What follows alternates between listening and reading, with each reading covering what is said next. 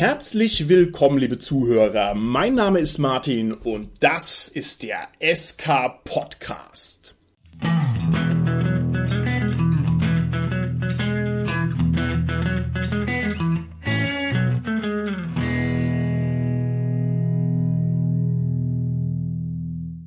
Wir machen heute wieder ein kleines Interview und der Interviewgast, der heute mir die Stunde bereichert, ist jemand, der seit sagenhaften 20 Jahren im Bergwerk des deutschen Rollenspiels emsig ackert und schuftet, der eine Vita hat, dass es einem die Socken auszieht, der, ich sag mal hier, drei Dutzend Publikationen schon vorzuweisen hat der außerdem sich mit der Krone der Rollenspielliteratur beschäftigt, die darin besteht, Abenteuer zu produzieren und nicht nur das, der darüber hinaus noch den letzten Schritt weitergeht, der nämlich nicht nur Abenteuer schreibt fürs Rollenspiel, sondern hauptberuflich könnte man schon fast sagen Solo-Abenteuer. Und ich persönlich bin ein unglaublicher Fan von Solo-Abenteuern. Der SK Podcast ist dafür bekannt, dass er die Solo-Abenteuer als literarisches Genre tatsächlich ernst nimmt und sich also mit den Inhalten hoffentlich auf einer einigermaßen vertieften tiefenden Ebene auseinandersetzt.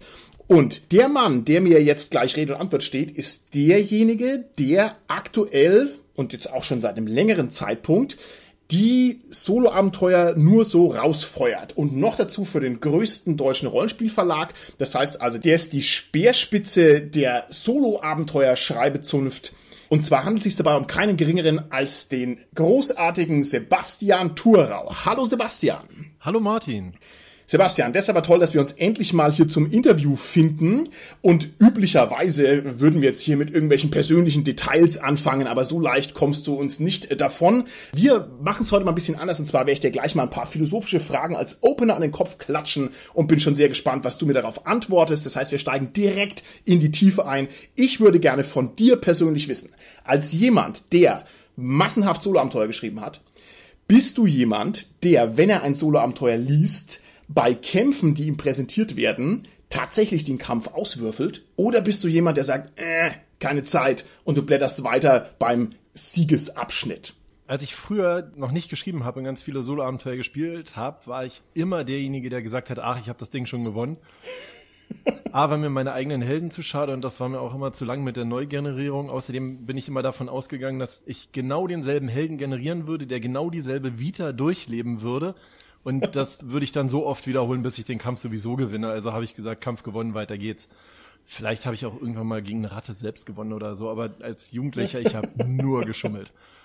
Heutzutage kann ich mich um die Antwort ganz geschickt drum herum lavieren, indem ich einfach sage, da ich aus analytischen Gründen ja sowieso fast alle Wege lese, wenn ich Solo-Abenteuer lese, ergibt sich das mit dem Würfeln auch nicht mehr. sehr schön, sehr schön. Würdest du also sagen, jemand, der sich um die Kämpfe im Solo-Abenteuer drückt, ist der eher ein charakterlicher Lump oder ist der eher intellektuell überlegen, weil er sagt, naja, komm, das spare ich mir. Darf ich da eine Larifari-Holger-Antwort gleich am Anfang wow. geben? Wow, so früh im Interview, na, da bin ich gespannt. Also bitte, eine hast du frei. Oh Gott, ähm, die brauche ich doch später noch. Ich würde an der Stelle einfach sagen, ich verurteile keinen dafür, dass er den Kampf überspringt. Umgekehrt würde ich es auch nicht sagen, dass es jetzt irgendwie unglücklich ist oder Zeitverschwendung, wenn man die Kämpfe auswürfelt. Die Kämpfe sind eine Herausforderung und Herausforderungen können Spaß machen und wer Spaß dran hat, würfelt die Kämpfe aus. Wer sagt, mir geht's mehr um die Geschichte und ich möchte diesen Kampf jetzt unbedingt gewinnen, der wird nicht von der Rollenspielpolizei abgeholt. Okay, alles klar. Nächste Frage von ähnlicher tiefschürfender Qualität. Wie lang sollte deiner Meinung nach ein Textabschnitt in einem Solo-Abenteuer sein? Und was mir eine triviale Frage wirkt, ist eigentlich schon, ja, ein wirklich schwieriges Problem, an dem ich schon ganz schön herumgeknobelt habe und deswegen bin ich jetzt sehr gespannt auf deine Antwort.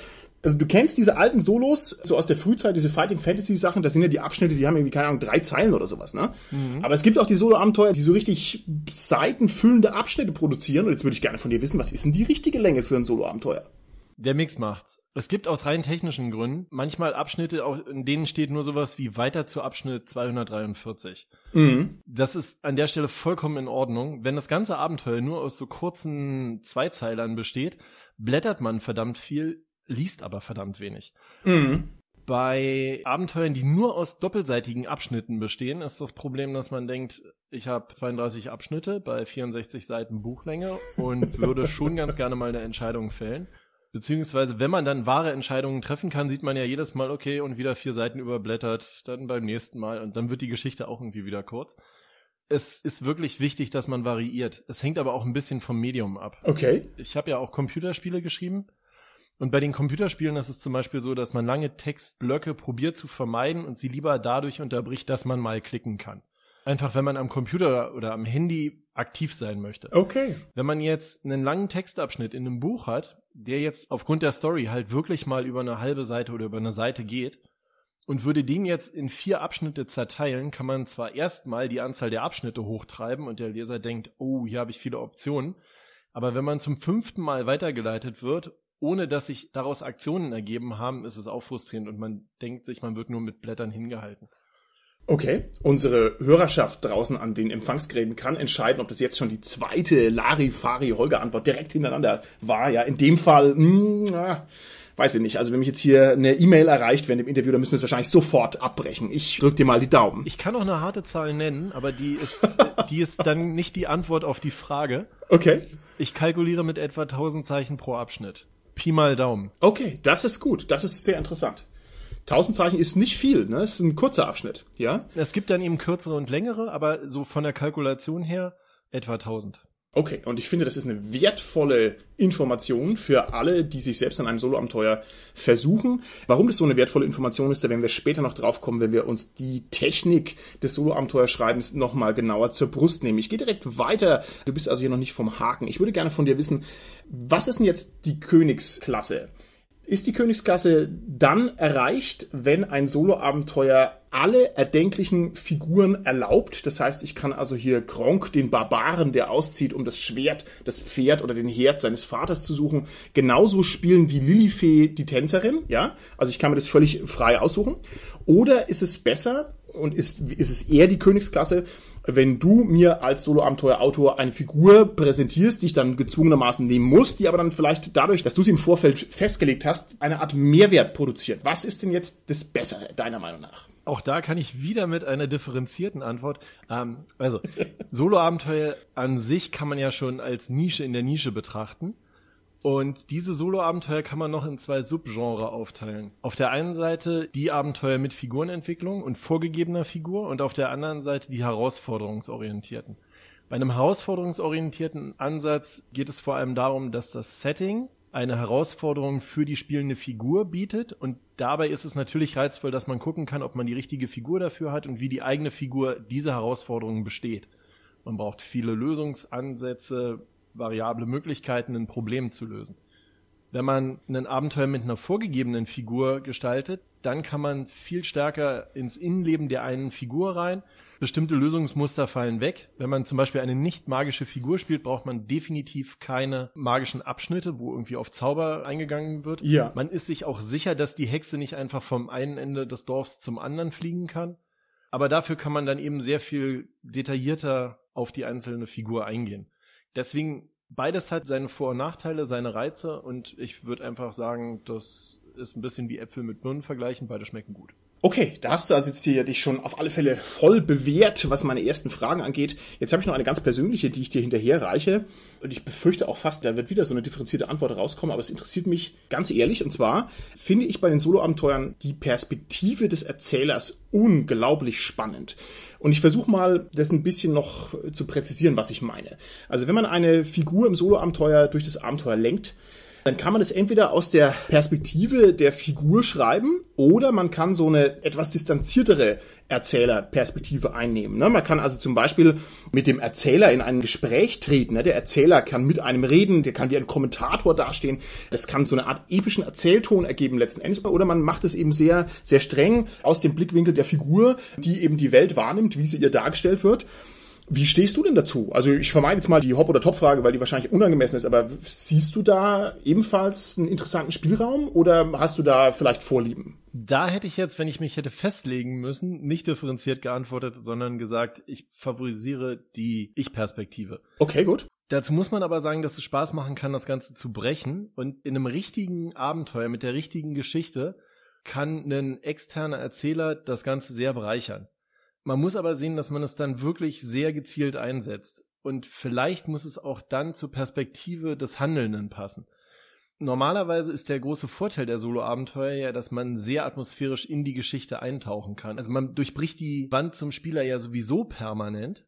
Aber wenn man das jetzt aus einer anderen Perspektive als gewohnt macht, wenn man sich von der Figur löst und mm. den Leser als Leser anspricht oder dem Leser Informationen gibt, die die Figur nicht haben kann, ja. dann reißt es den Leser in der Regel aus der Immersion raus und das finde ich persönlich jetzt nur in, also ich kann mir einzelne abstrakte Fälle vorstellen, wo es bereichernd sein mag, sehe es aber generell eher als schwierig an. Okay, wunderbar, wunderbar. Also ich hatte eingangs zu dem Interviewer schon erwähnt, dass wir versuchen, den Solo-Abenteuern den Raum zu geben, den sie unserer Meinung nach verdienen. Solo-Abenteuer, das ist das verrückteste Genre, was es gibt. Das ist so ein Nischengenre und, und gleichzeitig ist es so ein unglaublich interessantes Genre und das ist einfach ein Medium, das ist so sexy auf seine Art und Weise und trotzdem irgendwie fremdelt jeder so ein bisschen damit. Also ich bin sehr, sehr gespannt darauf, was wir da heute alles zutage bringen können. Und ich möchte es auch nochmal sagen, dieses Interview mit dir als Solo-Abenteuer-Meister muss natürlich sich ein bisschen in die Reihe stellen mit den anderen Folgen, die wir schon zu Solo-Abenteuern gemacht haben.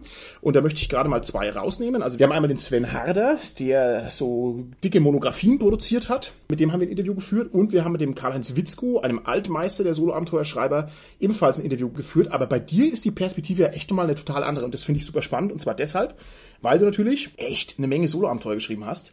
Und weil du natürlich auch in diesem schwarze Auge-Kontext bist, das heißt, du kannst dir ja nicht aus dem Hut ziehen, was du schreiben willst, sondern du bist eingebettet in einen tiefen Lore, in eine Welt, in eine Community, in ein Kontinuum, in einen Phasenraum. Und da hast du also auf alle Fälle eine ganz, ganz einzigartige Perspektive auf dieses Genre ja, finde ich äh, phänomenal. Ich möchte also vor allem auch, dass unsere Hörer das zu würdigen wissen, wen wir hier am Mikrofon haben. Denn es ist ja notorisch beim Rollenspiel auch immer ein bisschen so, dass die Künstler fast so ein bisschen hinten runterfallen. Ne? Viele Rollenspieler gucken niemals nach, wer irgendwas geschrieben und wer irgendwas publiziert hat. Und wir werden dann später auch noch auf deine Vita eingehen, was du alles für tolle Sachen gemacht hast. Aber jetzt, lieber Sebastian, möchte ich auch dir ganz kurz die Möglichkeit geben, dich kurz vorzustellen. Du kennst vielleicht unsere üblichen Interviewfragen. Ich fange mal mit der klassischen Frage an. Wie war es denn bei dir? Wie bist du denn zum Rollenspiel gekommen? Und wann in deinem Leben hast du dich entschieden, dass das vielleicht ein Hobby ist, das irgendwie mehr wert ist als, keine Ahnung, Fußball spielen oder Schafkopf oder was auch immer ihr in der Hauptstadt spielt? Wie war das bei dir? Ich bin 1990 ans Gymnasium gekommen und das dauerte so etwa zwei Wochen. Und dann hat die halbe Klasse DSA gespielt.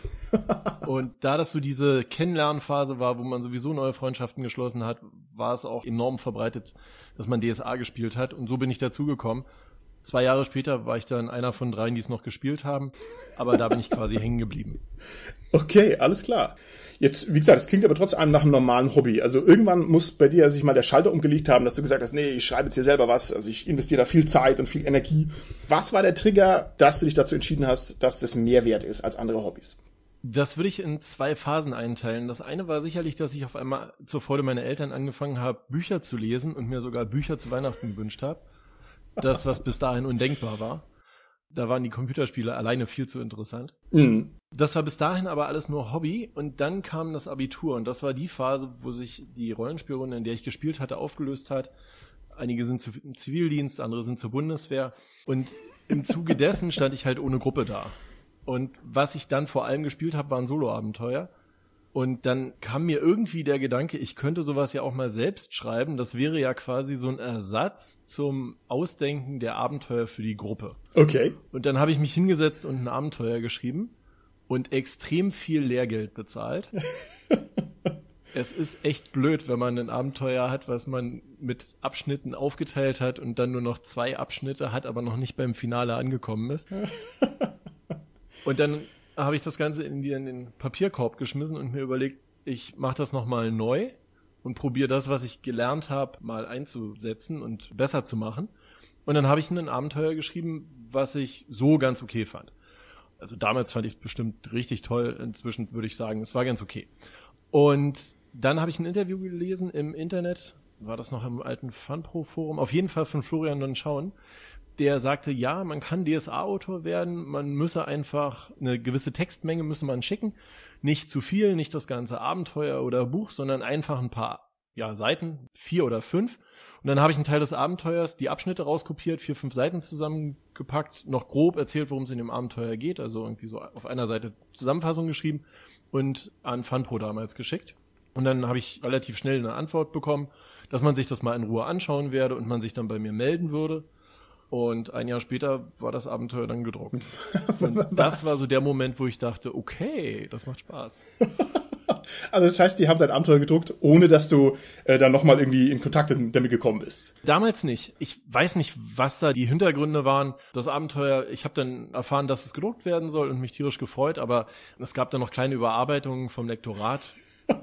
aber es schien insgesamt irgendwie zu passen.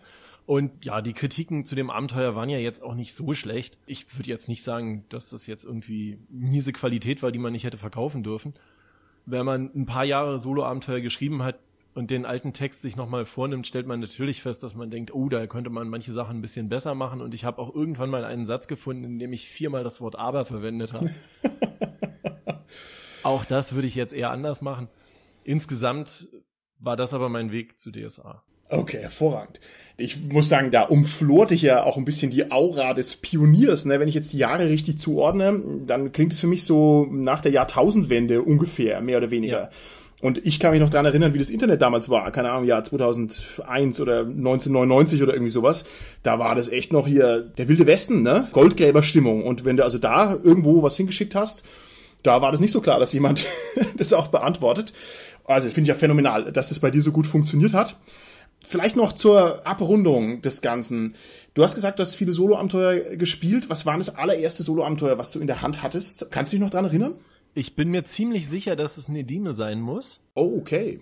Das liegt äh, oder das lag damals an meinem Kaufverhalten. Wir hatten einen Rollenspielladen, der gar nicht so weit weg war und da hat man dann natürlich immer sein Taschengeld hingetragen und mich hat am Anfang, also ich habe ja nicht mit DSA 1 angefangen, sondern ich habe ein bisschen später angefangen. Da war DSA schon sechs Jahre alt und okay. ein paar Abenteuer waren auch schon verteilt im Freundeskreis. Das hatten dann einige und wir haben da so ein bisschen geguckt, dass man ein Abenteuer kauft, was die anderen noch nicht hatten, damit man es dann mhm. leiten kann. Und ich hatte dann also da mein Taschengeld und wollte natürlich einen möglichst großen Nutzen aus meinen bescheidenen finanziellen Möglichkeiten ziehen und habe immer die dicken Bücher gekauft. es gab ja damals die 13 Mark 50 Abenteuer und die 17 Mark 50 Abenteuer und die teureren waren aber die teilweise sehr, sehr viel dickeren und da habe ich dann immer die dicken Bücher gekauft und das dickste Solo-Abenteuer aus der Zeit damals müsste Nedime gewesen sein. Deswegen bin ich mir sehr sicher, dass ich damit angefangen habe. Die anderen kamen dann aber auch recht schnell nach. sehr schön. An Nedime fällt es mir leicht, mich zu erinnern, weil ich es ja dann später auch überarbeitet habe. Okay, phänomenal, ist ja toll. Also Nedime, die Tochter des Kalifen, ist tatsächlich an mir vorbeigezogen. Ich weiß gar nicht mehr, wie es hieß, aber ich glaube, mein erstes DSA-Solo-Abenteuer war das mit Torwal, wo man in so einer Piratenstadt rumgurkt. Kannst du dazu wirklich den Namen noch wissen? Liebliche Prinzessin Jasmina.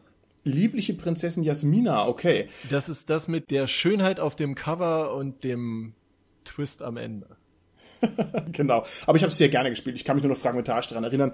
Ich glaube, bei mir war das auch so. Ich habe dann von irgendjemanden in der Schule, und es muss also ähnlich vom Alter her gewesen sein wie bei dir, so Solo-Abenteuer im Bulk abgekauft, ja, weil der war schon irgendwie so ein erfahrener Rollenspieler und ich habe gesagt, äh, darf ich nicht mitspielen, ne, ne, ne, ja, und er hat gesagt, hier, nimm doch mal meine alten Solo-Abenteuer, ja, die habe ich ja schon durch und so und ich war also ganz begeistert und dabei hat er nur seine Überreste an mich abgestoßen, aber da habe ich dann auch mal eine große Latte an Solo-Abenteuern durchgespielt das waren coole Abenteuer damals, kann man echt nix sagen. So, letzte Frage an dich zur Selbstvorstellung. Es klingt für mich so, als wärst du jetzt True DSA. Ist es korrekt oder bist du jemand, der manchmal auch abseits des goldenen Weges durch die Rollenspielvita flaniert und vielleicht auch mal sich mit anderen Rollenspielsystemen vergnügt? Das hat sich gewandelt. Ich habe mit DSA angefangen. Ich hatte relativ früh eine Runde Shadowrun mitgespielt. Dabei ist es auch geblieben, weil das ein ganz übles Desaster war. Ich erinnere mich nur daran, dass es letztendlich drei Stunden Spielzeit waren, in denen es darum ging, uns die komplette Ausrüstung abzuknüpfen und am Ende hieß es dann, ihr habt überlebt, seid glücklich. da bin ich dann auch ganz schnell wieder zu DSA zurück. Das hat sich aber im Laufe der Zeit total gewandelt und aktuell habe ich eine Runde, die sehr experimentierfreudig ist die meisten Abenteuer, die wir angefangen haben, haben wir noch nicht ganz durch oder nur einen Teil einer Trilogie oder so, weil dann jemand eine neue Idee hat und wir sind da momentan oh. sehr viel am Austesten und Ausprobieren. Durch Corona haben wir jetzt relativ viel Zeit online zu spielen und ja, da ist es momentan sehr variabel. Okay, hervorragend. Also musst du aufpassen, dass du nicht der System ADHS erliegst, ein Fachbegriff, den ich im großartigen Tarnelorn aufgeschnappt habe, wenn man zu viel rumspringt. Und das finde ich schön, dass du auch so ein frühes, schlechtes Erlebnis hast mit Shadowrun. Ich glaube, ich habe es hier im Podcast schon erzählt. Mein erstes Shadowrun-Erlebnis war, ich bin quer durch Deutschland gefahren auf die Redcon, damals noch ohne Smartphone und ohne Internet. Und nachdem wir drei Stunden lang Figuren generiert haben, bin ich einfach abgehauen, habe ich mich dünn gemacht, ja, und bin verschwunden auf der Convention. Ich gedacht, oh Gott, die versauen mir hier mein Convention-Erlebnis. Also so negativ war das bei mir und so, so ein schlechter Mensch war ich damals auch noch. Jetzt bin ich natürlich gereift, bin also ein sehr, sehr viel besserer Mensch, würde also mich vielleicht höflicher verabschieden, bevor ich da einfach stiften gehe, aber das war meine erste Shadowrun-Erfahrung auf alle Fälle. Gut, also jetzt wird's Zeit, dass wir uns dem Solo-Abenteuer an sich nähern. Und du bist qualifiziert, mir zu erklären, warum Solo-Abenteuer eigentlich so großartig sind. Was macht Solo-Abenteuer toll und was macht sie besonders? Kurz gesagt sind es für mich interaktive Geschichten. Man kann natürlich streiten, ob die interaktiv genug sind oder nicht. Ich finde es auch schwierig, das Solo-Abenteuer direkt mit einem Gruppenabenteuer zu vergleichen. Und die große Stärke der Solo-Abenteuer kann es sein, Geschichten erlebbar zu machen, die als Gruppenabenteuer zum Beispiel nicht funktionieren. Mhm. Das Solo-Abenteuer, was an die Bäcker des Torwall Crowdfundings geschickt wurde als PDF und was demnächst von mir erscheint, hat zum Beispiel eine Geschichte hinter sich, wo zuerst die Idee im Raum stand, da ein Gruppenabenteuer draus zu machen. Dann wurde geguckt, wie das funktioniert. Und am Ende waren wir dann, also die Redaktion und ich, der Meinung, dass es insgesamt wohl besser passt, wenn man die Geschichte als Soloabenteuer veröffentlicht. Okay, das klingt jetzt natürlich ein bisschen nach Lückenbüßerei. Das glaube ich natürlich nicht, dass die Soloabenteuer nur Lückenbüßer sind für andere, bessere Formate. Aber vielleicht rentiert sich auch da nochmal einen Gedanken hin zu verschwenden. Und zwar vielleicht, indem man es folgendermaßen formuliert. Welche Relevanz haben denn deiner Meinung nach die Soloabenteuer für unser Hobby? Die Relevanz fürs Hobby war meiner Einschätzung nach anfangs sehr hoch, weil man die Spielbücher, die es ja auch abseits des Rollenspiels gab, ich kannte die zum Beispiel aus der Schülerbibliothek, da gab es so interaktive Spielbücher. Okay. Hat es mit dem Rollenspiel verknüpft und da quasi Leser rangezogen. Außerdem haben die Solo-Abenteuer die fantastische Möglichkeit, dass man eine Welt erlebbar machen kann und dabei direkt als Autor mit dem Leser kommuniziert. Man spart sich quasi die Zwischenebene des Spielleiters. Mm. Das kann extrem faszinierend sein, wenn man zum Beispiel eine neue Region erkundbar machen möchte oder wenn man zeigen möchte, wie das Innenleben einer bestimmten Figur ist.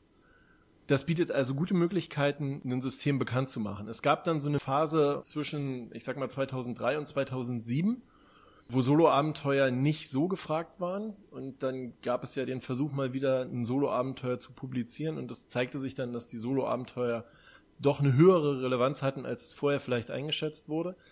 Und inzwischen ist die Relevanz wieder sehr hoch, würde ich so schätzen, oder meiner Erfahrung nach weil viele Spieler inzwischen ja auch eine Familie haben, in nur einem Boot stehen, ihrem Beruf nachgehen und ein Solo-Abenteuer eine Sache ist, die man auch mal alleine zwischenschieben kann. Ja. Wenn die Gruppe sich nicht organisieren kann, kann man sich an einem regnerischen Sonntagnachmittag hinsetzen und drei, vier Stunden lang einfach in die Spielwelt abtauchen, die man mag und da Abenteuer erleben. Ja, auf alle Fälle. Auch das soll jetzt nicht wie Lückenbüßer klingen, sondern es ist einfach eine Erweiterung des Spektrums. Ja. Ich würde vielleicht schon sagen, dass diese Lückenbüßerhaftigkeit auf alle Fälle ein Element ist von dem ganzen Faszinosum der Solo-Abenteuer. Also es ist halt, wie du schon gesagt hast, Matt, seine Gruppe gerade nicht da, will halt trotzdem in die Welt eintauchen. Jetzt gerade im Bereich Schwarze Auge ist ja da der Bedarf oftmals sehr hoch und ich kann es also auch noch gut nachvollziehen. Und insofern kann man da eben schon Rollenspiel erleben, obwohl man eben nicht wirklich Rollenspiel spielen kann. Auf der anderen Seite haben die Solo-Abenteuer natürlich auch ganz andere Möglichkeiten. Ne? Ich kann also auch literarische Stoffe angehen, die eben mit der Gruppe nicht gehen. Und ich habe vor allem auch technisch ganz andere Möglichkeiten. Und du hast auch schon viele Gruppenabenteuer geschrieben. Das heißt, du weißt, wenn man diese Heldengruppe mitdenken muss, die rumrennt und Blödsinn macht, das engt natürlich die Möglichkeiten, was für Geschichten man erzählen kann, schon ein bisschen ein. Also es geht nicht alles. Also es geht zwar immer noch unendlich viel, aber verschiedene Dinge funktionieren einfach nicht. Und im Solo kann man dadurch, dass man der Figur bestimmte Dinge hinfüttert, dass man sie bestimmten Sachzwängen aussetzt, dadurch, dass man sie stresst und unter Druck setzt und vor sich herschiebt und so weiter, kann man einfach auch viel, viel mehr machen und hat da durch diese erhöhten Steuerungsmöglichkeiten ganz andere Zugriffsmöglichkeiten. Also das ist auf alle Fälle in meinen Augen eine Erweiterung äh, fürs Rollenspiel, die ansonsten fehlen würde, wenn es die nicht gäbe. Erzähle ich dir noch so eine halbe philosophische Frage an dich. Und zwar Solo-Abenteuer, wir kennen sie beide sehr gut und offensichtlich mögen wir sie auch. Wieso gibt's denn die Solo-Abenteuer nicht schon seit immer und ewig? Also wieso gibt's denn nicht Solo-Abenteuer schon zur Zeit der Reformation? Ne? Wieso hat der Luther nicht geschrieben, wenn Sie die Erlösung haben wollen, dann lesen Sie jetzt bei Abschnitt 17 weiter, ja? Also wieso ist das ein modernes Ding? Ich finde, es ist so eine naheliegende Sache, dass man die Verzweigung sich selber raussuchen kann. Hast du da irgendeinen vertiefenden Gedanken dazu? Ich glaube, das hängt einerseits mit der Entwicklung von Computern zusammen. Wenn man sich überlegt, wie Medien in den 60er, 70er Jahren vor allem, also Anfang der 70er, zu Hause konsumiert wurden, war da sehr viel Passivität. Es gab den Fernseher, man konnte Fernsehen. Ja. Und die ersten Videospiele haben aus dem Fernseher mit Pong ein interaktives Medium gemacht. Man konnte den Fernseher auf einmal manipulieren und das Bild, was man da sah, unterlag der eigenen Kontrolle. Insofern finde ich es nur logisch, dass man das auf andere Genre übertragen hat und sich überlegt hat, wie kann man Text oder Bücher auch zu interaktiveren Medien machen. Man könnte ja zum Beispiel überlegen, ob man den Werther alternativ als Solo-Abenteuer hätte gestalten können. Mhm. Das wäre für mich damals als Schüler sehr reizvoll gewesen, weil ich ihn an der ersten Stelle, wo es möglich gewesen wäre, umgebracht hätte und meiner Lehrerin erklärt hätte, so, ich bin durch, er ist gleich draufgegangen. Das ist aber natürlich für den Autor problematisch, wenn man nun dem Leser die komplette Geschichte der Figur erzählen möchte. Und man muss sich als Autor bewusst sein, dass man die Geschichte mit dem Leser stärker teilt und weniger Einflussmöglichkeiten hat. Man kann natürlich immer noch einen Twist reinbauen, man kann immer noch mit der Geschichte überraschen, aber man hat nicht mehr die volle Kontrolle, wenn man sie ganz bewusst an bestimmten Stellen abgibt und dem Leser Entscheidungen ermöglicht und ihm die Kontrolle über die Geschichte ermöglicht. Ja. Und das ist in meinen Augen für einige oder für viele Autoren vermutlich nicht so reizvoll, weil man dabei eben Kontrolle abgibt und dann Schwierigkeiten haben kann, die eigene Geschichte zu erzählen. Okay, also das finde ich einen phänomenalen Gedanken, den du mir gerade gesagt hast, dass die Videospiele und die Interaktivität übertragen worden ist auf das Buch. Das kann ich voll mitgehen und das habe ich auch so noch nicht gehört. Also vielen Dank dafür, für den Impuls. Dann muss man natürlich dem Genre attestieren, dass es also nach seiner klassischen Zeit und nach seiner Blütezeit auch irgendwie so eine postmoderne Phase hatte, wo es dann auch irgendwie in den Schatten gestellt worden ist von den Videospielen. Also ich meine, diese Phase, die du mir gerade beschrieben hast, so 2003 bis 2007 oder wie auch immer das sich das genau abgrenzen lässt, war dann die Zeit, wo die Videospiele so gut waren schon, dass man gesagt hat, naja gut, da kann ja das Solo-Abenteuer nicht dagegen anstinken. Ne? Also Solo-Abenteuer kann eben nur, willst du links gehen oder rechts gehen anbieten, aber World of Warcraft hatte die unendliche Freiheit, die es ja natürlich auch nicht hat, ne? Aber du weißt, was ich meine.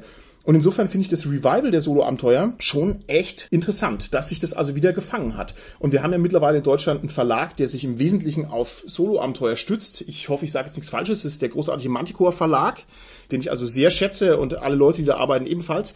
Und das ist doch verrückt, dass das wiedergekommen ist. Was meinst du denn? Ist das nostalgisch oder meinst du, ein Soloabenteuer hat trotz seiner formalen Strenge letztlich einen echten Mehrwert gegenüber einem modernen Computerspiel, das mich also mit Bombast und Entscheidungsfreiheit nur so zuballern kann, was ja jetzt ein Text nicht auf dieselbe Art und Weise tun kann? Also ein Solo-Abenteuer kann ich in meiner Badewanne spielen. Das ist mit der Xbox oder der Playstation schwierig. Wobei dafür gibt's ja inzwischen auch Smartphones. Ich glaube einfach, da kommen ganz viele Faktoren zusammen. Ein Faktor, den man sicherlich nicht leugnen kann, ist, dass die Spieler, die heutzutage Solo-Abenteuer spielen, auch früher gerne Solo-Abenteuer gespielt haben und gerade durch die Phase, in der keine Solo-Abenteuer erschienen sind, war ein großes Bedürfnis, das mal wieder zu machen. Man konnte mal wieder ein Solo-Abenteuer spielen und hat festgestellt, okay, es ist kein Gruppenabenteuer, aber ich muss es damit vielleicht gar nicht messen, es gab auch eine Zeit, wo das ja quasi philosophische Debatten auslöste oder wo man in einem Internetforum, wenn man nach einem Soloabenteuer gefragt hat, erstmal darüber belehrt wurde, dass Soloabenteuer keine Abenteuer sind und man noch bitte richtiges Rollenspiel machen möge. Wenn man akzeptiert, dass Soloabenteuer gleichberechtigt daneben stehen, aber eben keine Gruppenabenteuer ersetzen wollen, sondern eine andere Form der Geschichtenerzählung sind, dann kann man sie genießen. Und ich glaube, das machen heutzutage viele Menschen. Und es ist eine Möglichkeit, eben parallel zum Computerspiel. Also ich spiele auch Computerspiele, ja, lese aber trotzdem gerne Solo-Abenteuer. Insofern schließt das eine das andere meiner Meinung nach nicht mehr aus. Und wenn man da sich selbst gegenüber breit aufgestellt ist, dann kann man in den Genuss von spannenden Geschichten kommen. Okay, da hast du vollkommen recht. Mir sind ein paar Gedanken dazu gekommen. Ich fange mal mit einem Gedanken an. Und zwar, ich habe hier in meinem Studio das wispernde Herz liegen, ein Abenteuer von dir. Und auch wenn es jetzt natürlich unverschämt ist, mich von Äußerlichkeiten da beeindrucken zu lassen und gar nicht auf deine tollen Inhalte einzugehen, muss ich sagen, dass dieses Abenteuer so ziemlich das schönste Rollenspielprodukt ist, was ich seit langem in der Hand hatte. Und jetzt nicht nur deshalb, weil es einfach unglaublich toll aufgemacht ist, weil es einfach phänomenal aussieht, auch mit diesem Relief-Cover und so weiter, sondern weil, wenn man da so durchflippt, dann wirkt es rappelvoll und es wirkt einfach wie eine unglaublich durchdachte und dichte und prall mit Inhalten und Dingen gefüllte Angelegenheit. Das heißt, es hat also einen Zauber, den ich so von Solo-Abenteuer normalerweise nicht kenne. Das heißt, da hat sie also auch einiges getan. Es ist auf alle Fälle kein dröger Text, wo man sagt, okay, also ja, hier muss ich jetzt was lesen, obwohl ich auch was Schönes machen könnte. Nee, sondern die, die Dinger sind also auch für sich genommen schon sehr schön. Zweiter Gedanke, vielleicht kennst du noch die Welle äh, zur Hochphase der Zombie Mania, müsste jetzt auch schon wieder zehn Jahre her sein, als plötzlich alle klassischen Bücher umgeschrieben worden sind auf Zombies. Also nicht äh, hier Stolz und Vorurteil, sondern Stolz und Vorurteil und Zombies. Kennst mhm. du das noch? Ja und irgendwie Old Shatterhand und die Werwölfe und so weiter. Also wo man diese ganzen Klassiker quasi umgemodelt hat auf irgendwie Horror-Sachen und das wäre doch eine coole Sache, wenn jetzt das nächste Ding wäre, dass die Klassiker alle zu Solo-Abenteuern wären, weil du hast ja schön gesagt, den Wärter würde ich also auch sehr, sehr viel lieber spielen als Solo-Abenteuer. Der ist ja so trotzdem etwas zäh zu lesen, das kann man glaube ich schon sagen.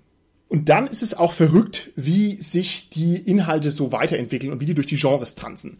Ich habe letztens entdeckt auf Steam, das ist ja diese Videospielplattform, weil wir gerade den Vergleich beziehungsweise die Gegenüberstellung hatten zwischen Videospielen und Solo-Abenteuern, dass es da einen Publisher gibt, der Steam-Solo-Abenteuer verkauft und anbietet. Und jetzt würde man sich denken, naja gut, wenn es am PC ist, dann ist da Mords was mit Grafik und ganz viele tolle Sachen, aber nee, das sind knallharte Text-Adventure mit klick die Entscheidung an äh, zum Schluss und ansonsten ist da gar nicht mehr sehr viel.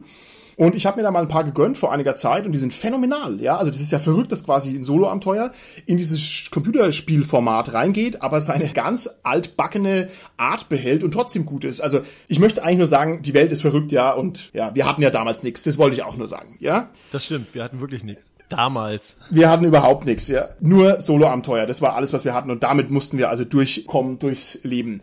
Okay, ich gehe einen Schritt weiter und ich möchte mich nochmal mit dir als Autorenpersönlichkeit beschäftigen. Und zwar, weil ich das wirklich faszinierend finde. Ich hatte es schon angedeutet, du bist sehr lange dabei, du hast sehr, sehr viel Zeit und Energie und Anstrengung investiert in unser Hobby und vor allem auch in die Soloabenteuer. Und das macht dich auf alle Fälle zu einer ziemlich einzigartigen Künstlerfigur in unserer schönen Szene. Kannst du für die Leute, die dich vielleicht schändlicherweise nicht kennen, einen kurzen Durchzieher machen? Was deine Publikation angeht. Und jetzt, weil es so mega viele sind, vielleicht äh, konzentrierst du dich so auf ein paar spektakuläre Einzelgeschichten, aber dass du einfach mal kurz denjenigen, die dich nicht kennen, vorstellst, was du so gemacht hast und vielleicht, sag ich mal, noch einen oder zwei weiterführende Gedanken zu dem einen oder anderen Produkt noch aussprechen kannst. Okay, ich probiere mich zu beschränken. Angefangen hat das Ganze mit Im Rücken des Königs. Das war das erste Solo-Abenteuer, was ich damals noch an FunPro einfach so initiativ geschickt habe, kürzerer Textform und was dann gedruckt wurde. Das war für mich persönlich natürlich ein sehr wichtiger Punkt und ich habe da wahnsinnig viel gelernt. Und dann war erstmal Pause. Und dann gab es einen Autorenwettbewerb und ich habe in der Jury gesessen als DSA-Autor. Danach wurden dann die Gewinner des Wettbewerbs und die Jurymitglieder gebeten, an Angoschs Kinder mitzuarbeiten. Und das war das erste Mal, dass ich in diesen organisierten DSA-Schreibprozess von Anfang an, von der Planung über die Erstellung, Nacharbeiten und so voll integriert war. Habe ich da Airquotes gehört, um das Wort organisierter Prozess? Nein, hast du dich Nein. Das war das erste Mal, dass ich eine Spielhilfe mit, also daran mitgearbeitet habe. Und da habe ich den kompletten Arbeitsprozess einmal miterlebt. Von der ersten Planung, wie eine Outline aussieht und habe eine Menge gelernt und das war so der Startpunkt als DSA-Autor, weil sich da dann weitere Schreibaufträge anschlossen. Zum Beispiel Mitarbeit an der Anthologie dazu. Ich habe dann an diversen Spielhilfen mitgeschrieben, auch diverse Anthologie-Abenteuer beigesteuert. Zum Beispiel Echsenjäger, bei dem es darum ging, dass man eine Echse oder einen Echsenmenschen ähm, einfangen musste, was im Übrigen auch auf einem Solo-Abenteuer oder einer Solo-Abenteuer-Idee basiert, in dem man die Echse spielen sollte. Das war aber ein bisschen zugewagt. Danach habe ich Asche und Kork geschrieben. Das ist das große Sportabenteuer, was es zu DSA gab. Die Sportart immer ist so eine Mischung aus Hurling und ja, Rugby, Football, eine sehr gewalttätige Sportart, in der es darum ging, allerdings auch viel Politik. Und danach wurde ich gebeten, ein Soloabenteuer zu schreiben. Das war insofern sehr spannend, weil der Wunsch der Redaktion war, nach dieser Pause mal wieder ein Solo-Abenteuer zu bringen, allerdings anders als die Solo-Abenteuer zuvor. Es sollte ein inverser Dungeon sein, bei dem Zeit und die Karte oder das Dungeon Layout eine wichtige Rolle spielen. Mhm. Daraus ist dann die schwarze Eiche entstanden. Ich hatte ein ganz gutes Gefühl beim Schreiben und ich hatte mir auch gewünscht, dass es nicht das einzige Solo-Abenteuer bleiben würde und habe dann ganz am Ende noch eine Figur, einen NSC überleben lassen und das angedeutet. Das war dann ein gutes Argument, als der Erfolg von Schwarze Eiche deutlich wurde. Das Abenteuer hatte, ich glaube, am Ende fünf Auflagen, also es war nicht so erfolglos, wie man vielleicht hätte befürchten können, sondern war für mich auch ein Überraschungserfolg. Da folgten ja dann auch noch zwei Teile und parallel dazu habe ich dann noch angefangen, an den DSA-Games mitzuarbeiten. Man muss dazu sagen, dass die DSA-Games eine browsergestützte Variante waren, alte Solo-Abenteuer wie Nedime zum Beispiel nochmal zu erleben. Das hat Stefan Blank damals betreut und fantastische Arbeit geleistet, auch den ganzen Hintergrund gestaltet. Da gibt es eine Programmierumgebung zu. Und irgendwann sind dann auch eigene Solo-Abenteuer dazu erschienen. Und da habe ich quasi parallel mitgearbeitet. Die ursprünglichen Solos sind sogar noch auf Handys erschienen, also nicht auf Smartphones, sondern auf den alten Handys, wo ja, man mit Speicherplatzproblemen zu kämpfen hatte. Deswegen mussten die komprimiert werden und da konnte man enorm viel lernen, auch über Aufbau der Texte, wie man Texte verteilt. Also war eine total lehrreiche Zeit. Dabei sind diverse Abenteuer entstanden. Wir haben zu den DSA-Computerspielen, die damals erschienen sind, zum Beispiel auch Saat des Zorns entwickelt und da habe ich einen Teil als Städtesimulation ausgebaut, was man also durchaus mit einem Solo-Abenteuer machen kann und später dann auch die Stadtsucher-Hexalogie geschrieben. Und ich hatte es ja schon erwähnt, dabei gab es auch Nedime und das Problem war, dass die Abenteuer für die Handys, für die sie ursprünglich entwickelt wurden, verknappt und komprimiert werden. Und die Version, die dann im Browser erschien, die sollte wieder erweitert werden, damit man noch einen Mehrwert dazu hatte, damit die Abenteuer nochmal erlebbar und nochmal interessant waren. Weil man sonst ja sagen könnte, Nedima habe ich jetzt als Papier von mir, kenne ich ja schon. Mhm. Und dementsprechend habe ich da Abenteuer erweitern dürfen, die vorher Autoren wie Hartmann von Wieser oder Tom Finn oder eben auch Ulrich Kiso selbst geschrieben haben und das hat extrem viel Spaß gemacht, wobei es auch eine Herausforderung war, den Stil von damals aufzugreifen. Okay, und da muss ich jetzt hier gleich mal reingerätschen, lieber Sebastian. Und zwar, wenn ich das jetzt richtig verstehe, dann hast du geschrieben im Rücken des Königs als Erstling etwas hier hoffnungsfroh und dann gleich die schwarze Eiche. Und die schwarze Eiche ist mir bekannt als ein spektakulär erfolgreiches Solo-Abenteuer. Der Erfolg war sehr viel größer als erwartet. Jetzt ist es aber ja gar nicht so einfach, so ein fettes Solo-Abenteuer zu schreiben. Das heißt, wie hast du denn persönlich diesen Sprung empfunden? Denn obwohl du natürlich Solo-Abenteuer vorher geschrieben hast, musstest du dich ja jetzt letztlich hier beweisen und musstest also ein richtig großes Ding abliefern und es ist dir also auch gelungen. Wie war das? Kannst du da noch ein, zwei Sätze dazu sagen, wie da der Schaffensprozess wie man sich den vorstellen muss. Also diesen Druck, den hatte ich gar nicht so, weil das halt ein Versuch war. Es war ein Testballon und es sollte geguckt werden, ob die Leute noch Interesse an Solo-Abenteuern haben. Insofern habe ich da also nicht gesessen und gedacht, ich muss das Genre retten oder so, weil ich auch davon ausgegangen bin, notfalls macht es halt wer anders. Also wenn das jetzt irgendwie nicht erfolgreich ist, kann man es in zwei Jahren ja wieder testen. Spannender fand ich damals die Vorgaben. Inverser Dungeon bedeutete, es musste ein Ausbruchsszenario sein das hatte den Vorteil, dass man die Geschichte so aufbauen konnte, dass man vielleicht gar nicht weiß, was da passiert ist, warum man dort ist.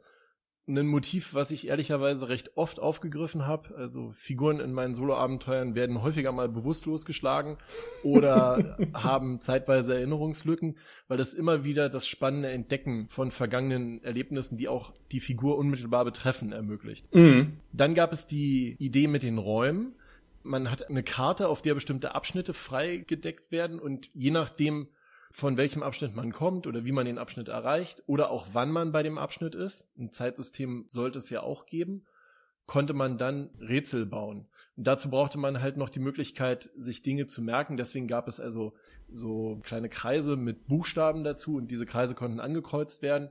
Man konnte sich also Buchstaben durch Ankreuzen merken und in der Schwarzen Eiche gibt es zum Beispiel eine Szene, wie bei so einem klassischen Adventure zum Beispiel, wo man eine eiserne Jungfrau geöffnet in der Folterkammer stehen lässt und so eine Art Stolperdraht spannt. Und zu einem bestimmten Zeitpunkt läuft ein Gegner in diesen Raum rein, stolpert und kommt um. Das waren Rätsel, die dann über die Räume, die Zeiten und die Möglichkeiten, sich Dinge zu merken, realisiert werden konnten. Okay, wow, aber das ist ja die ganz, ganz große Kunst, ne?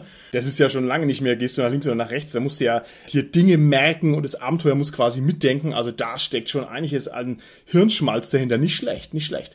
Also ich erinnere mich noch sehr gut an die schwarze Eiche. Also das hatte seine Auflagen und wenn ich es richtig verstehe, hat es ja noch zwei Fortsetzungen erfahren. Im Griff der schwarzen Eiche und Rückkehr zur schwarzen Eiche. Und mein Überblick über DSA mag jetzt so langsam an Akkuratesse verlieren, aber das gibt's nicht oft, dass irgendwas doppelt verlängert wird. Also das ist schon echt krass. Wie war da so die Erfahrung? Also noch zwei Dinger nachzureichen. Hast du dann gesagt, okay, da tobe ich mich aus als Künstler, mach mal was Neues? Oder hast du versucht, äh, bewährte Elemente wieder aufzugreifen? Hast du da viel lernen können aus dem Arbeitsprozess? Wie muss man sich das vorstellen? Also es war natürlich klar, dass nach dem Erfolg und der Überraschung, dass das so gut lief mit dem ersten Teil, die Ideen in zweiten Teilen zu realisieren, irgendwie im Raum stand. Und ich hatte den ersten Teil mit so einem kleinen Epilog enden lassen, in dem es darum ging, dass ein NSC überlebt, wobei nicht ganz klar sein sollte, welcher NSC das ist. Und das führte dann dazu, dass die Geschichte nicht ganz abgeschlossen war. Sie hätte auch funktioniert ohne weiteren Teil, aber es gab eben eine Anschlussmöglichkeit. Und ich hatte dann die Idee, dass der zweite Teil dasselbe Spielprinzip wieder aufgreifen soll, aber eine Ebene größer. Okay. Man spielt also nicht mehr in einer Burg, sondern man spielt in einer Stadt. Und in dieser Stadt gibt es auch wieder Orte, es gibt Zeit. Dazu muss man bestimmte Aktionen in dem Abenteuer auf sich nehmen und dann zu einem bestimmten Zeitpunkt bestimmte Erfolge vorweisen können, damit man dann das Abenteuer beendet. Außerdem, das hatte ich auch noch als Idee, wollte ich eine Figur aus dem ersten Teil dem Helden an die Seite stellen. Da hat sich dann noch eine zweite Figur dazugesellt, sodass man als Spieler entscheiden konnte, ob man alleine unterwegs ist oder mit einem der beiden oder sogar mit beiden Begleitern. Das sorgte dann dafür, dass man auch da noch mehr Möglichkeiten hatte, sich frei zu entscheiden und das Abenteuer eine enorme Breite entwickelt hat. Ja, das möchte ich an der Stelle auch nochmal unterstreichen. Also solche Spirenzchen wie Begleiter und Zeit und Ort und so. Also das ist natürlich auf einem technischen Level, das ist echt krass. Also ich befürchte fast, lieber Sebastian, da werde ich dich noch intensiv dazu befragen müssen, aber mit Blick so ein bisschen auf die Uhr. Ich glaube, wir werden es nicht ganz unterkriegen. Also ich möchte an dieser Stelle mal ganz vorsichtig die ersten Fühler ausstrecken, ob wir nicht vielleicht zwei Folgen aus diesem Interview machen, einfach weil es da so viele Details gibt, die dringend noch erfragt werden müssen. Aber ich möchte natürlich jetzt hier gleichzeitig weiter mit dem Gas spielen. Also drei erfolgreiche Soloabenteuer waren es offensichtlich, aber es ist ja nun nicht so, dass du nur Soloabenteuer geschrieben hast, sondern ganz im Gegenteil. Damals zur Zeit von DSA 4, das war die große Zeit der Anthologien. Wenn ich mir da die Namen anschaue, die sind also allesamt klangvoll, wo du mitgeschrieben hast, Karawannenspuren oder Kardomadrosch, die Zwergenanthologie, Stromschnellen, was haben wir noch, Märchenwälder, Zauberflüsse, Strandgut, Pilgerpfade, Orkengold, also das ist ja eine Menge, ne? Drachenschwur, das sind ja richtig viele Anthologieabenteuer, die du außerdem auch noch herausgeballert hast. Und ich lehne mich jetzt hier mal ein bisschen aus dem Fenster und sage, bereits diese Anthologieabenteuer in dieser Dichte und in dieser Menge sind Meriten genug, dass es für ein fettes Interview ausgereicht hätte.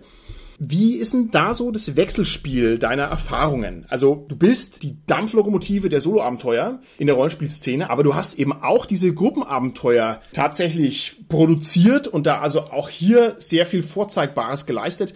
Sag doch nochmal zwei Sätze zu dem Wechselspiel der Erfahrungen Gruppenabenteuer und Soloabenteuer. Der Hauptunterschied ist sicherlich, dass man beim Soloabenteuer direkt den Leser anspricht, während ein Gruppenabenteuer ja eher so eine Art Regieleitfaden sein muss. Das führt dann dazu, dass man im Soloabenteuer sehr genau steuern kann, wie die Geschichte sich entwickelt. Welche Informationen werden wann gegeben. Beim Gruppenabenteuer geht es ja eher darum, die Informationen so zu präsentieren, dass sie im Spielfluss auffindbar sind, dass sie leicht verständlich sind, dass man die Motive nachvollziehen kann, dass alles plausibel ist und zwar so plausibel, dass man damit arbeiten und weiterarbeiten kann und selbst ausgestalten. Das war ein spannendes Wechselspiel. Allerdings muss man auch sagen, dass dieses Wechselspiel gar nicht so viele Wechsel hatte, weil die meisten Anthologieabenteuer, die ich geschrieben habe, waren in der Phase, wo es keine Soloabenteuer gab. Mhm, okay. Einige sind noch danach gekommen. Das ist jetzt auch keine Unlust. Ich habe ja auch danach noch Gruppenabenteuer geschrieben, als das mit der Schwarzen Eiche und den Nachfolgern schon längst geschrieben war. Aber natürlich habe ich mich da irgendwie drauf spezialisiert und ich habe einfach super viel Spaß daran, Soloabenteuer zu schreiben. Und da auch meine Schreibzeit begrenzt ist, bin ich da jetzt eher zu Hause geworden. Umso reizvoller ist es dann natürlich zwischendurch mal ganz pointiert ein Gruppenabenteuer zu schreiben. Okay, alles klar. Jetzt ist es natürlich noch lange nicht alles, denn in deiner unermesslichen Vita sehe ich hier außerdem noch ein paar Computer-Solo-Abenteuer, die mich anlachen. Das müsste die Zeit sein vom Stefan Blank und das ist eine sehr spannende und sehr einzigartige Zeit im Kosmos des schwarzen Auges. Bitte erzähl da mal ein bisschen was dazu, als man versucht hat, Solo-Abenteuer digital rauszubringen. Wie ist es gelaufen? Da muss man an der Stelle sagen, dass man das zweimal gemacht hat. Beim ersten Mal war ich gar nicht dabei. Wir reden über die Zeit nach 2000, als die Handys, die man damals hatte, noch keine Smartphones waren. man auf den meisten Geräten sowas wie Snake spielen konnte und das als technische Herausforderung galt und man kleine Programme, kleine Java-Applets laden konnte, die allerdings nicht allzu groß sein durften. Man redet also wirklich noch von technischen Geräten, die wie zur C64-Ära, also in den 80er Jahren, sehr strikte technische Limitierungen hatten. Und was die Idee damals war, war vor allem erstmal ältere DSA-Solo-Abenteuer zu nehmen aus den 80er Jahren. Nedime zum Beispiel, die Tochter des Kalifen, und dieses Abenteuer zu nehmen und für das Handy so aufzubereiten, dass man es auf dem Handy spielen konnte und das Buch nicht mittragen musste. Okay. Als besonderes Feature gab es dann die Möglichkeit, dass man seinen Helden hochladen konnte oder speichern und dann später wieder verwenden. Da gab es also diverse Möglichkeiten, eine Heldenfigur durch mehrere Abenteuer zu führen. Und das war so die erste Phase, die ich nicht mitbekommen habe. Als ich dann mit Stefan zusammengearbeitet habe, war die zweite Phase. Da war die Idee, die damals erschienenen Abenteuer. Es gab auch eigene Abenteuer von namenhaften Autoren wie Tom Finn oder Hartmann von Wieser oder auch Karl-Heinz Witzko. Diese Abenteuer zu nehmen und im Browser spielbar zu machen sodass sie jeder nutzen konnte und man die Unabhängigkeit von den Geräten erreichen konnte. Okay. Das war nämlich das Problem, wenn ich dann ein Apple iPhone hatte, das allererste, dann war es nicht möglich, diese alten Programme, die speziell für ein bestimmtes Nokia-Telefon zum Beispiel geschrieben waren, eins zu eins zu nutzen. Und über die Browser-Technologie wurde das ganze System unabhängig. Außerdem hatte man weniger technische Restriktionen. Man konnte also an der Stelle anfangen, die Abenteuer zu erweitern. Und das war der Punkt, wo ich ins Spiel gekommen bin und anfangen durfte, ältere Abenteuer von namhaften Autoren zu nehmen und um neue Teile zu ergänzen, zu erweitern. Und da ist für mich halt ganz persönlich zum Beispiel ein Highlight gewesen Nedime, die Tochter des Kalifen, weil das ja das erste Solo war, was mir so präsent war von damals noch. Und dann durfte ich auf einmal da Text ergänzen, da selbst mit rumspielen. Und was auch immer wieder spannend war, war den Stil der alten Abenteuer aufzugreifen weil die Schwarze Eiche, wenn man sich da Abschnitt 65 anguckt und man guckt sich von Nidima Abschnitt 65 an, stellt man fest, dass es Riesenunterschiede im Schreibstil, in der Art der Abenteueranlage gibt, der Textlängen für die Abschnitte und so. Und das alles anzupassen und damit zu arbeiten, war extrem spannend. Okay, ich weiß nicht, ob das alle unsere Zuhörer nachvollziehen können. Ich kann es auf alle Fälle das schwarze Auge ist halt für viele von uns eine Jugendliebe, ne? Und die erste Liebe vergisst man nicht so leicht. Und ich kann das so gut nachvollziehen, wenn du mir gesagt hast, Nadine Tochter des Kalifen war das erste Soloabenteuer, das du gespielt hast und da dann selber ein bisschen damit rumhantieren zu können, das muss auf alle Fälle großartig gewesen sein. Was hast du denn für dich persönlich mitgenommen aus diesem ganzen Schritt in den Computerspielebereich für deine persönliche Entwicklung als Künstler und als Soloabenteuerschreiber? Was ich auf jeden Fall aus der Zeit mitgenommen habe, war ganz viel Wissen um die Parallelen von Programmierung und dem Schreiben von Soloabenteuern. Das klingt jetzt erstmal sehr abstrakt und ist ein ewig weites Feld für sich, aber ich habe Informatik studiert, muss man dazu sagen, und kann halt diverse Programmiersprachen programmieren und habe dementsprechend da gewisse Parallelen gesehen, die dann auch in Soloabenteuern umsetzbar waren. Und das führte dazu, dass dann zum Beispiel eines dieser Soloabenteuer am Computer zu einer Wirtschaftssimulation wurde.